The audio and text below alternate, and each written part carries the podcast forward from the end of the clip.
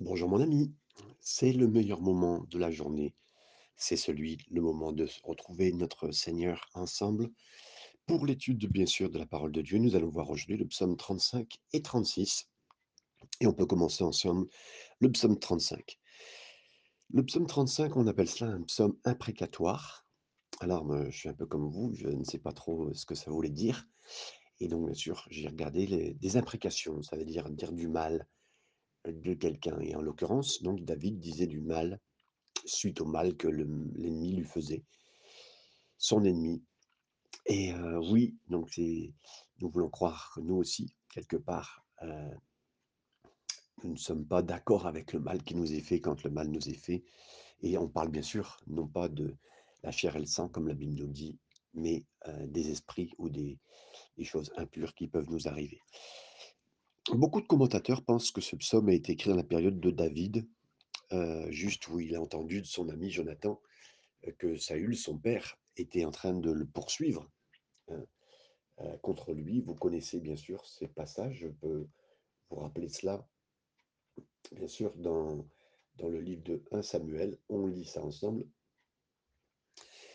Et David demeura dans le désert, dans des forteresses et demeura sur une montagne, dans le désert de Ziph et Saül le cherchait chaque jour, mais Dieu ne le livrait pas entre ses mains. Et David vit que Saül était sorti pour chercher sa vie. David était dans le désert de Ziph, dans un bois. Et le fils de Jonathan et le fils de Jonathan, Saül, se leva et alla vers David dans le bois et renforça sa main en Dieu. Et lui dit, N'aie pas peur, car la main de Saül, mon père, ne te trouvera pas, et tu seras roi sur Israël, et je serai le prochain après toi. Et cela aussi, Saül, mon père, le sait. Et tous deux firent alliance devant l'Éternel. David demeura dans la forêt, et Jonathan s'en alla dans sa maison. C'est à Samuel 23, versets 14 à 18. Donc là, on voit, Saül était parti chercher David, Tandis que d'autres parlaient contre David, mentaient sur David. C'est aussi notre histoire, car on fait aussi face à un adversaire très réel qui est contre nous, qui dit des choses contre nous, qui fait valoir des mensonges des fois, fait dire des choses contre nos vies et qui veut nous dé- dévorer, nous détruire lui aussi, comme le dit un Pierre, euh, Pierre lui-même dans cette première épître au chapitre 5, verset 8. Et on voit bien sûr dans ces instants la réponse de David. Il dira Éternel, défends-moi contre mes adversaires. Combat contre ceux qui me combattent. Là, David en appelle au Seigneur pour l'aider dans le combat. Et c'est toujours la plus sage chose à faire, vous le savez, de demander l'aide du Seigneur dans des moments euh, très compliqués où on sent le combat. Première chose, va te réfugier dans le Seigneur. Vous connaissez ce verset de, de Jude, verset 9, qui dit Pourtant l'archange Michel, en luttant avec le diable, il disputait le corps de Moïse, n'osa pas porter contre lui une accusation injurieuse, mais dit Que l'Éternel te reprenne. Vous savez, en luttant avec le diable, au sujet du corps de Moïse, même l'archange Michel n'a pas osé injurier le diable directement, mais plutôt il a dit que l'Éternel te réprimande. Et il est toujours sage, mes amis, de garder le Seigneur entre nous et le diable. Ça veut dire que on vit des moments très difficiles, on vit des attaques. Bien sûr, on en veut au diable, on en veut aux, forces démoniaques, parce qu'on se rend compte que c'est ça qui fait que quelqu'un est contre nous, contre des, choses contre nous, des choses se sont liées contre nous. On sent que, et on dit Seigneur, c'est c'est quoi cette journée? C'est quoi cette semaine? C'est quoi ces, ces temps passés que nous avons vécus Et au lieu de nous exciter avec nos mots et qui feraient monter d'une certaine façon, parce que ce sont le diable, il a, il a eu certaines et encore aujourd'hui, il est dans un milieu spirituel, une autorité. Il a encore une certaine autorité, même si à la croix, il a été dépouillé. Mais sur cette terre, le fait de, de, qui il est sur cette terre, il est le roi, le prince de ce monde. Donc, à cause de cette autorité, nous ne permettons pas de dire certaines choses. Je ne dirais pas de gros mots contre le diable. Et on dirait plutôt, bah, Dieu va s'occuper de toi, ne t'inquiète pas. Mon, avocat va s'occuper de toi. C'est ce qu'on pourrait dire euh, avant toute chose, avant même de s'énerver. Mon Dieu, mon Père s'occupe de moi et je suis son enfant. La suite, versets 2 et 3. Saisis le petit et le grand bouclier, élève-toi pour me secourir. Brandis la lance et le javelot contre mes persécuteurs. Dis à mon âme, je suis ton salut. Oui, euh, cette lance ou peut-être cet épieu, hein, c'est une petite lance plus courte, euh, vous vous rappelez, avait été lancée dans la direction de David, du temps où quand Saül était en face de lui, David était en train de jouer tranquillement de la harpe pour euh, un peu calmer euh, son, son, son maître, hein, lui en tant que serviteur. Et nous aussi, des fois, à certains moments, on se retrouve avec le diable qui nous pointe, qui nous plaque. des fois, vous savez, donc ce qui s'est passé, c'est que David s'est retrouvé avec ce, cette, cette, lance, cet épieu qui a accroché son vêtement et qui l'a coincé sur le mur.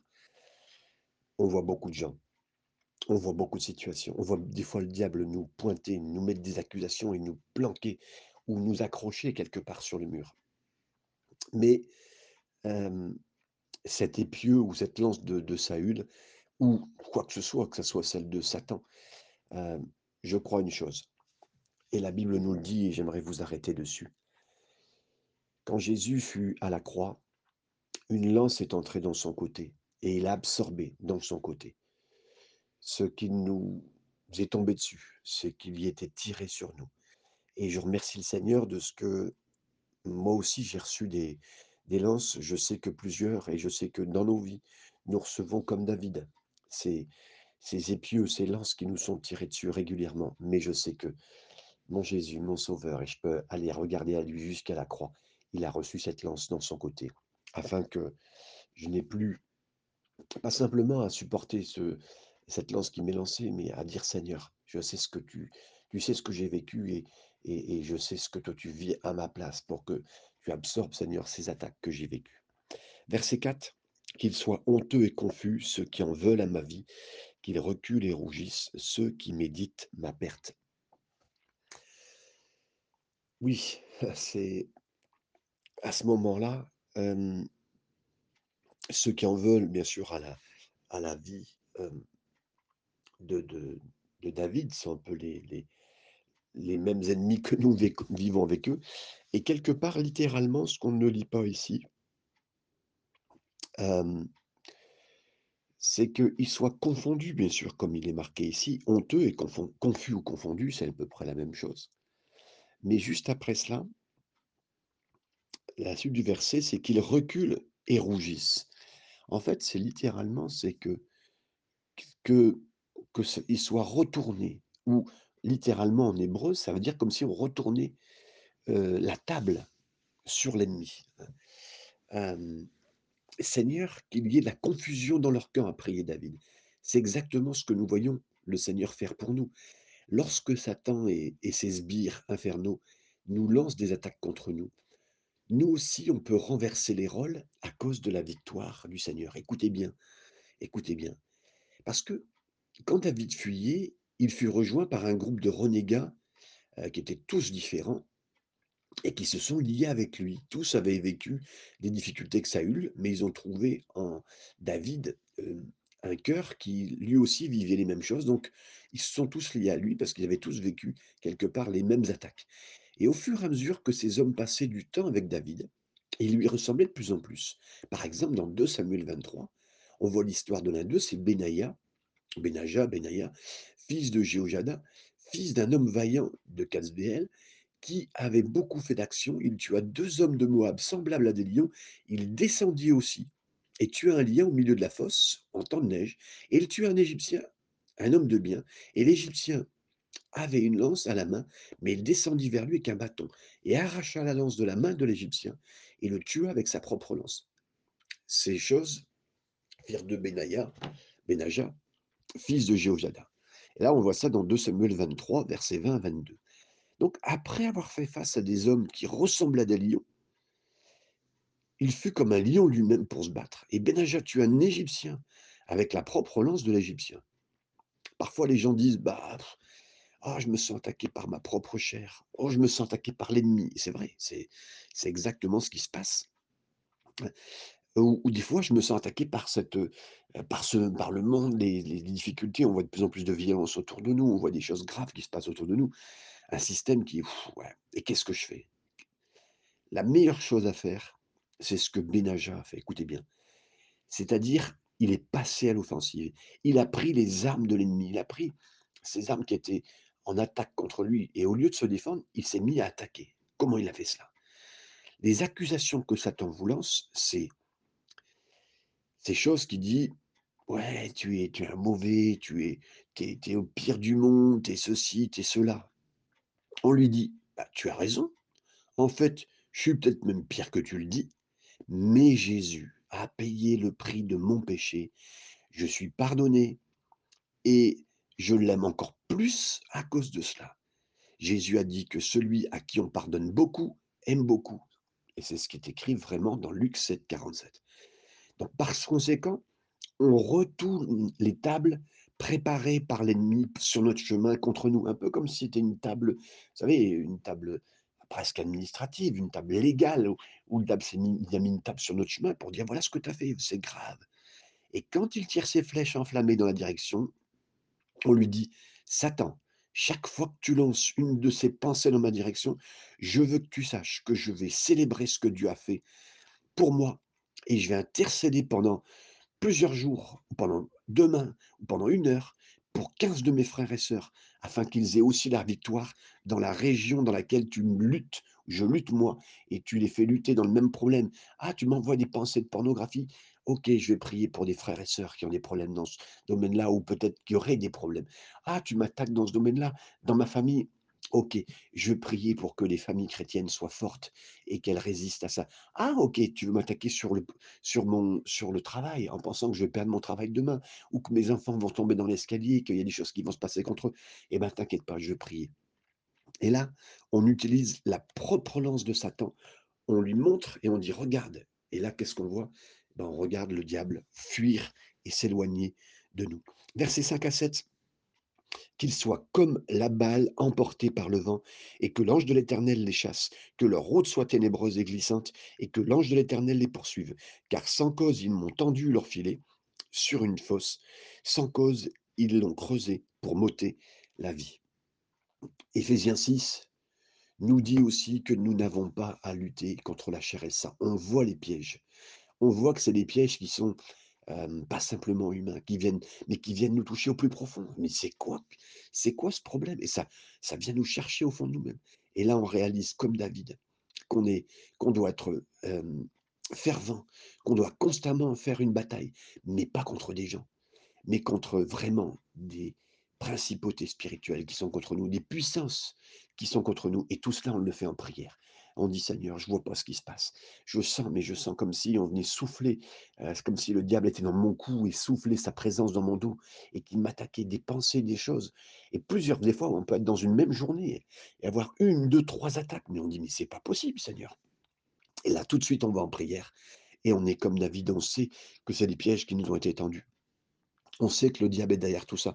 On le démasque, voilà, on dit: «Tu es démasqué» et c'est pas et vous savez quand, quelqu'un réalise bien que c'est pas une personne qui l'attaque, que c'est pas simplement un mauvais état d'esprit qu'il vient d'obtenir, que ce n'est pas seulement, heu, des circonstances difficiles ou que quelqu'un était, heu, méchamment énervé, heu, sur le chemin de la route. Non, c'est vraiment quelque chose envoyé par l'ennemi contre nous contre nous parce qu'on est des enfants de Dieu.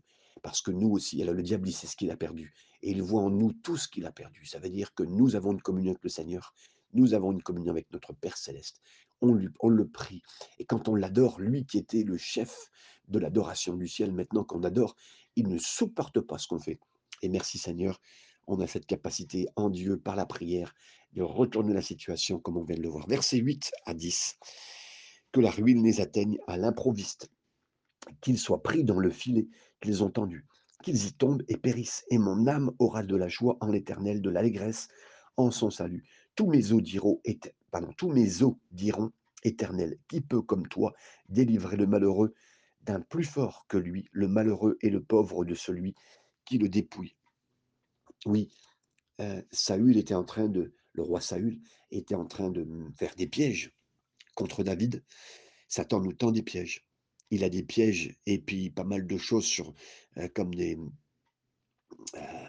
vous savez, des attrape-nigots, pour comme rattraper les souris, heu et il veut nous voir abattus.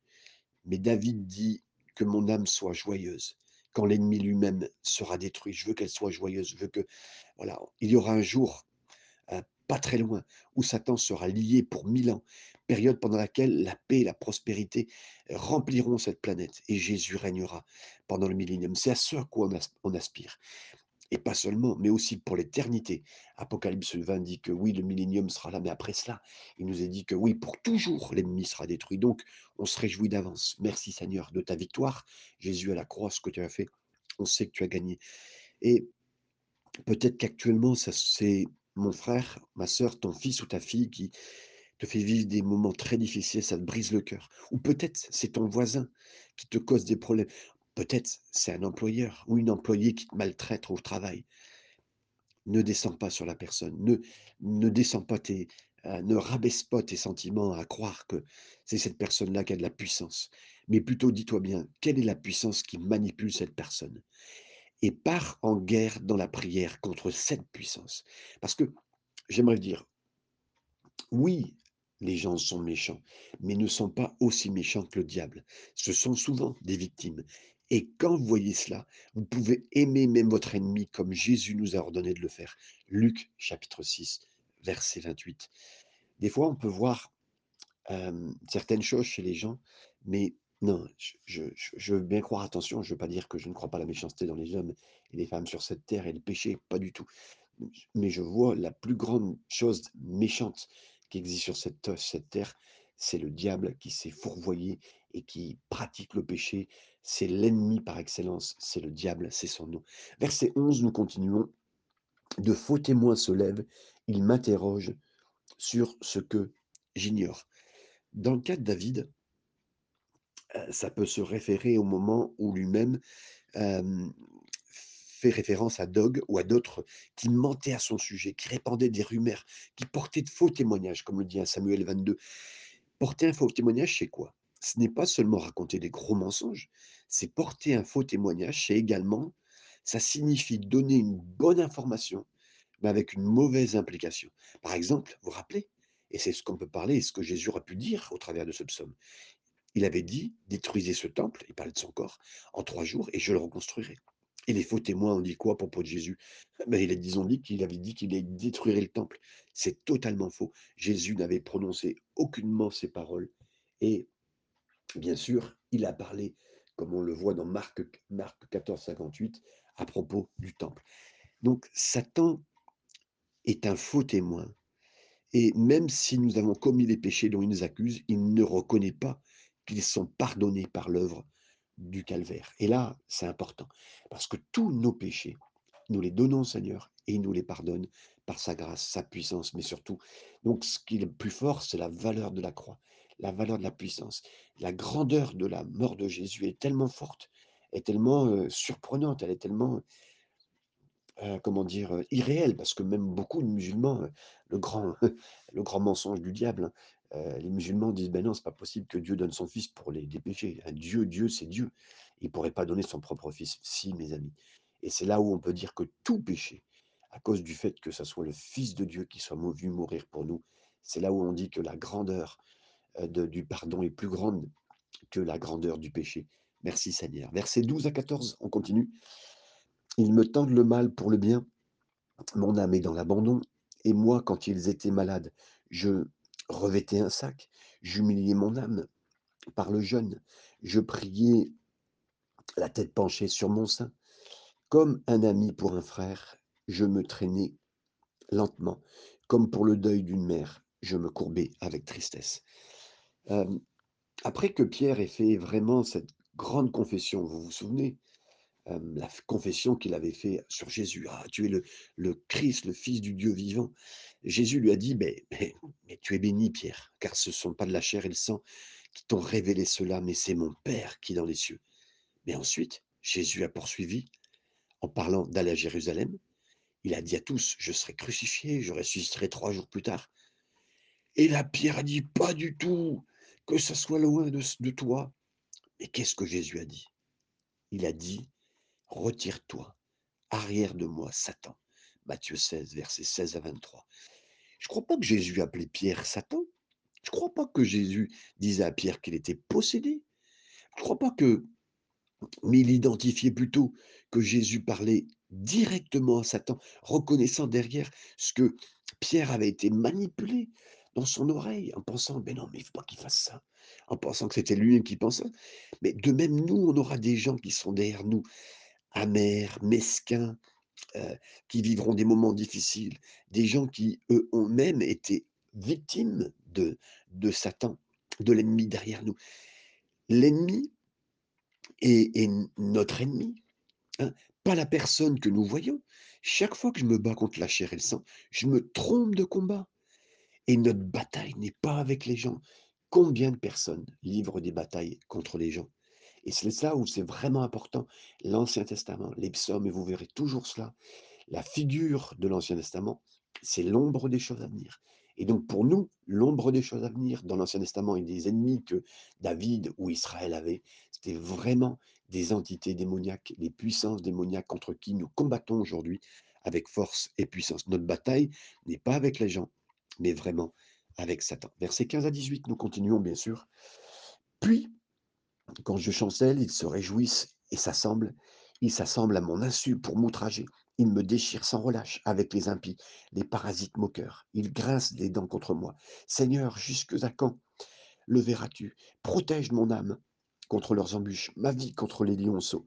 Je te, te louerai dans la grande assemblée, je te célébrerai au milieu d'un peuple nombreux.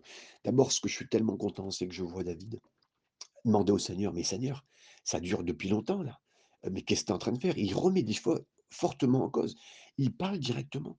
Et c'est pas que c'est que la liaison de l'amour avec Dieu est très forte. Et, et s'il ne voit pas Dieu agir, il se pose des questions. Et, là, je me dis aussi des fois, c'est nous aussi qui, qui sommes dans des moments comme ça où on dit Seigneur, mais je ne sais pas ce qui se passe, pourquoi, comment ça se fait? Soyons clairs, soyons simples. Et des fois, avec nos vies, c'est comme ça qu'on a l'impression que ça se passe. Et alors que David criait pour la délivrance, il loue Dieu aussi. il loue Dieu aussi dans la grande euh, dans la grande assemblée. Trop souvent, j'ai peur que euh, on n'a pas peur de, publier nos, problèmes, moi Seigneur, et puis même devant les gens, hein, en prière ou de voix, on demande l'aide du Seigneur, de parler de nos épreuves, on attire l'attention même sur nos fardeaux. Mais lorsque les réponses arrivent, on n'est pas toujours aussi désiré, désireux d'exprimer la louange. Et là, il le dit bien, Seigneur, je dirais bien dans toute la grande assemblée que tu as fait quelque chose afin que d'autres puissent devenir forts aussi dans leur foi. Que le Père soit satisfait de mon témoignage de louange, semble dire David. Et je suggère que neuf croyants, croyants sur dix ne, font jamais ce rapport de louange dans l'Église avec les autres. Mais pourquoi vous allez me dire, mais pourquoi tu sais 90% des gens ne font pas ça? Ben, Écoutez, où est-ce que je trouve ce chiffre? C'est Luc 17. Dix lépreux qui crient au Seigneur, et pitié de moi. Jésus les guérit tous, mais il y en a un seul qui vient remercier. Et j'aimerais vous dire, c'est ce que je pense, oui. Maintenant, retourne au Seigneur, va. Bien sûr, ta foi t'a guéri, Jésus dira, mais dix ont été guéris de la lèpre, mais un seul a pris le temps et fait l'effort de louer le Seigneur. C'est vraiment un effort de louer le Seigneur dans le bon sens, de ce qu'il nous a fait, de ce qu'il nous a guéri. Verset 19 à 21, que ceux qui sont à tort mes ennemis ne se réjouissent pas à mon sujet, que ceux qui me haïssent sans cause ne m'insultent pas du regard, car ils tiennent un, langage qui, n'est point celui de la paix. Ils méditent la tromperie contre les gens tranquilles du pays. Ils ouvrent contre moi leur bouche. Ils disent Ah, ah nos yeux regardent. Ce verset 21, bien sûr, l'ennemi dit et nous accuse jour et nuit, comme le dit Apocalypse 12 à 10 tout ce qu'on voit là, c'est cette accusation qui est reprise, reprise, reprise contre nous. On sent les accusations. Et mes amis, si vous sentiez les accusations, à ce moment de prière, allez chercher le Seigneur. Dites Seigneur, je me sens accusé. Dites, prenez du temps, cachez-vous dans le Seigneur. Cachez-vous dans le bureau de l'avocat. Notre grand avocat, c'est Jésus. Versets 22 à 24. Éternel, tu le vois. Ne reste pas en silence. Seigneur, ne t'éloigne pas de moi. Réveille-toi, réveille-toi pour me faire justice. Mon Dieu et mon Seigneur, défends ma cause.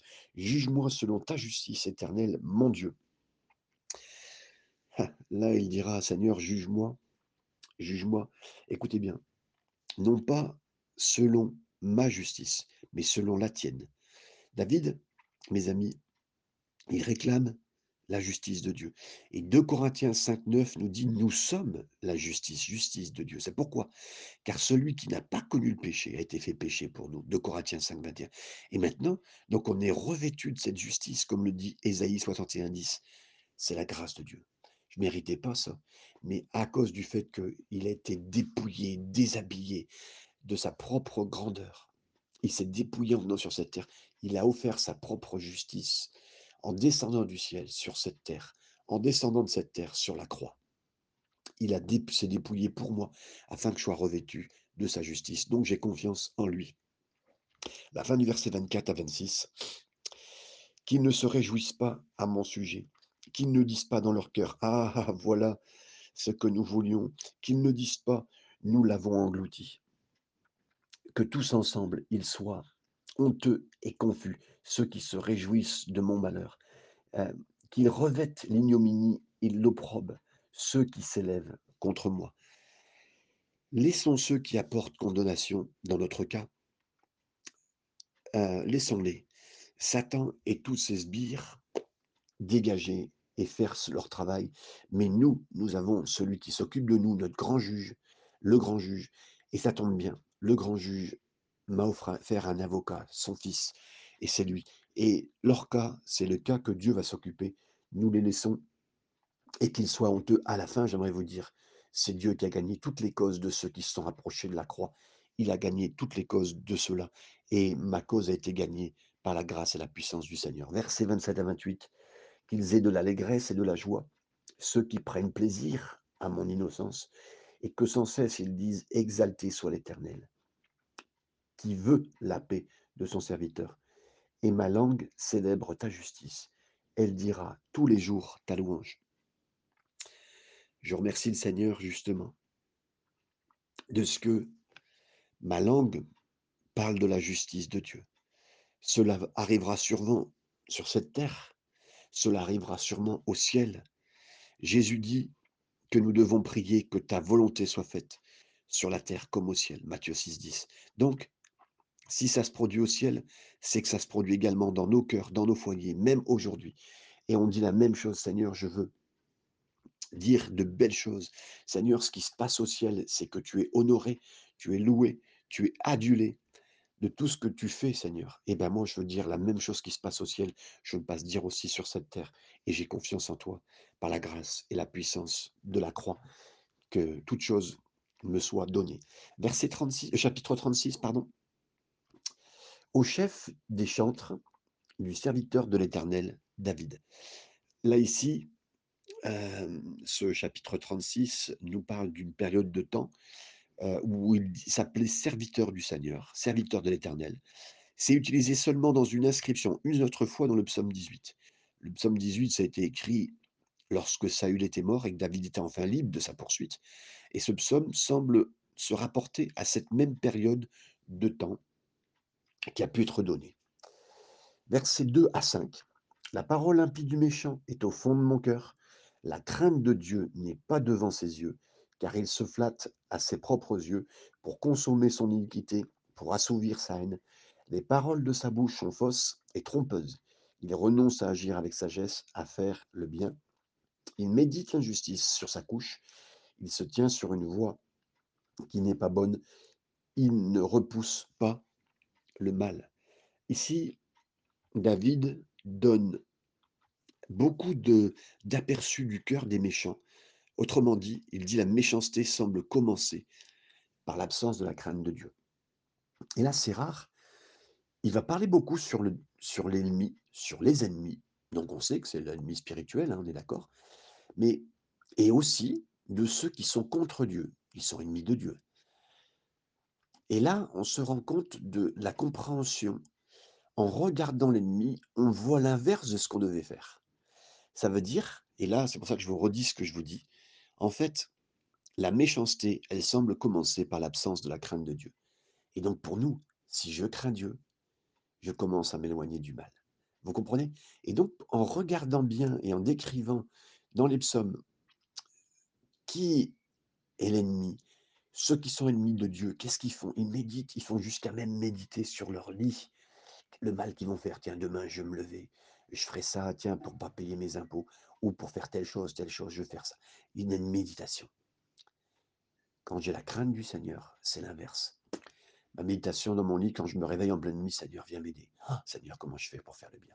Oh Seigneur, je veux faire bien, je veux faire, j'ai confiance en toi, et ceci, et cela. Et là, on voit vraiment une différence. Et comprenez bien ce qui se passe à cet instant-là. Cette belle différence dans nos cœurs, dans nos vies, par la présence du Seigneur. Verset 6 à 8. Éternel, ta bonté atteint jusqu'aux cieux, ta fidélité jusqu'aux nues, ta justice est comme les montagnes de Dieu. Tes jugements sont comme le grand abîme éternel. Tu soutiens les hommes et les bêtes. Combien est précieuse ta bonté, ô Dieu. À l'ombre de tes ailes, les fils de l'homme cherchent un refuge. Vous connaissez ce passage?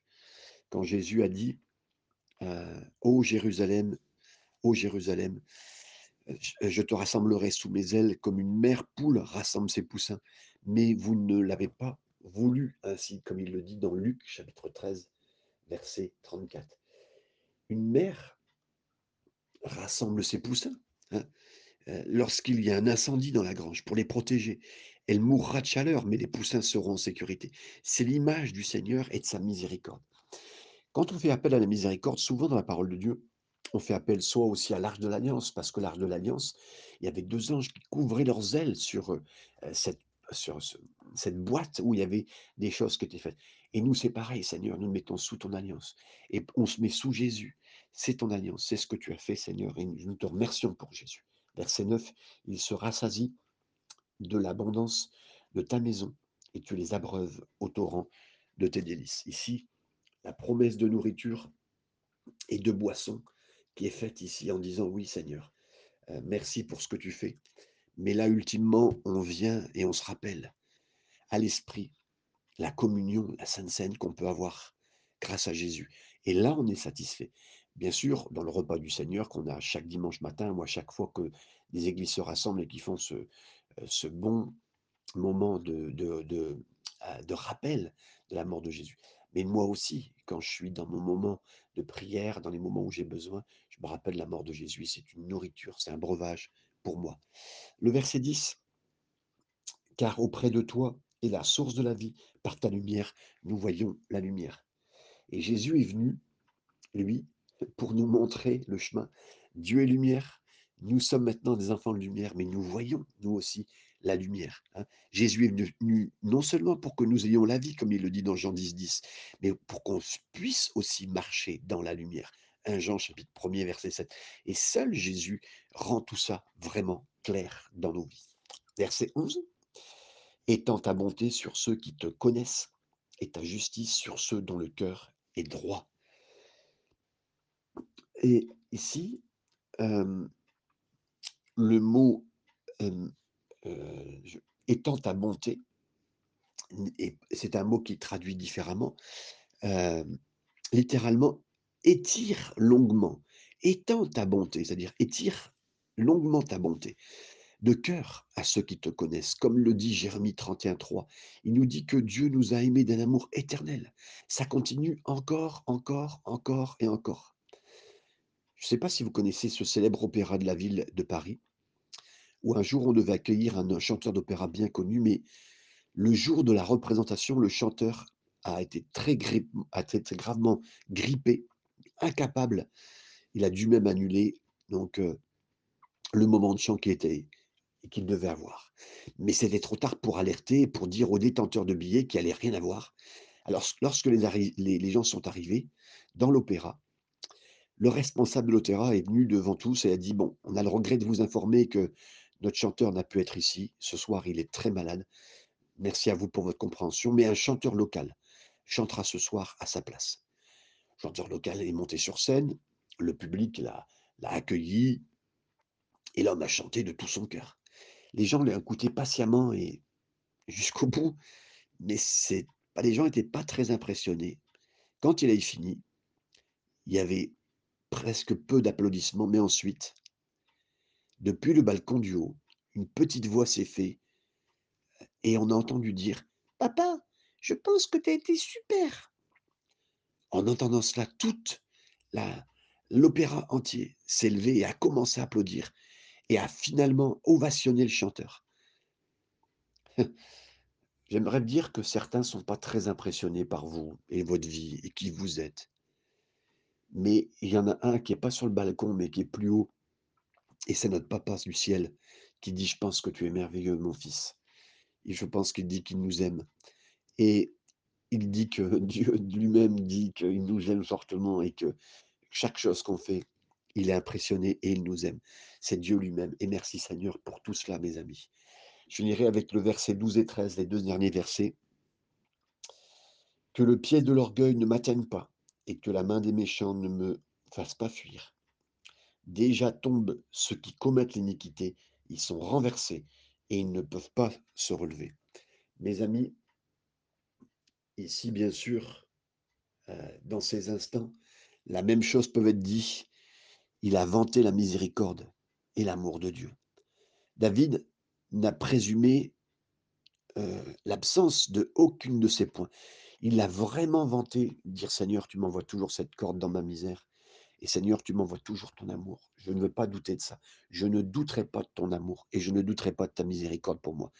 Au contraire, il a demandé même au Seigneur de le garder de l'orgueil et ce faisant et donc il a été resté et gardé près du Seigneur.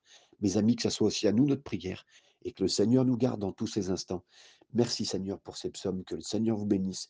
Bénissez quelqu'un. Retrouvez-moi sur Spotify si vous avez besoin de retrouver d'autres chapitres ensemble dans ces passages. Que le Seigneur vous garde et vous bénisse. À très bientôt mes amis.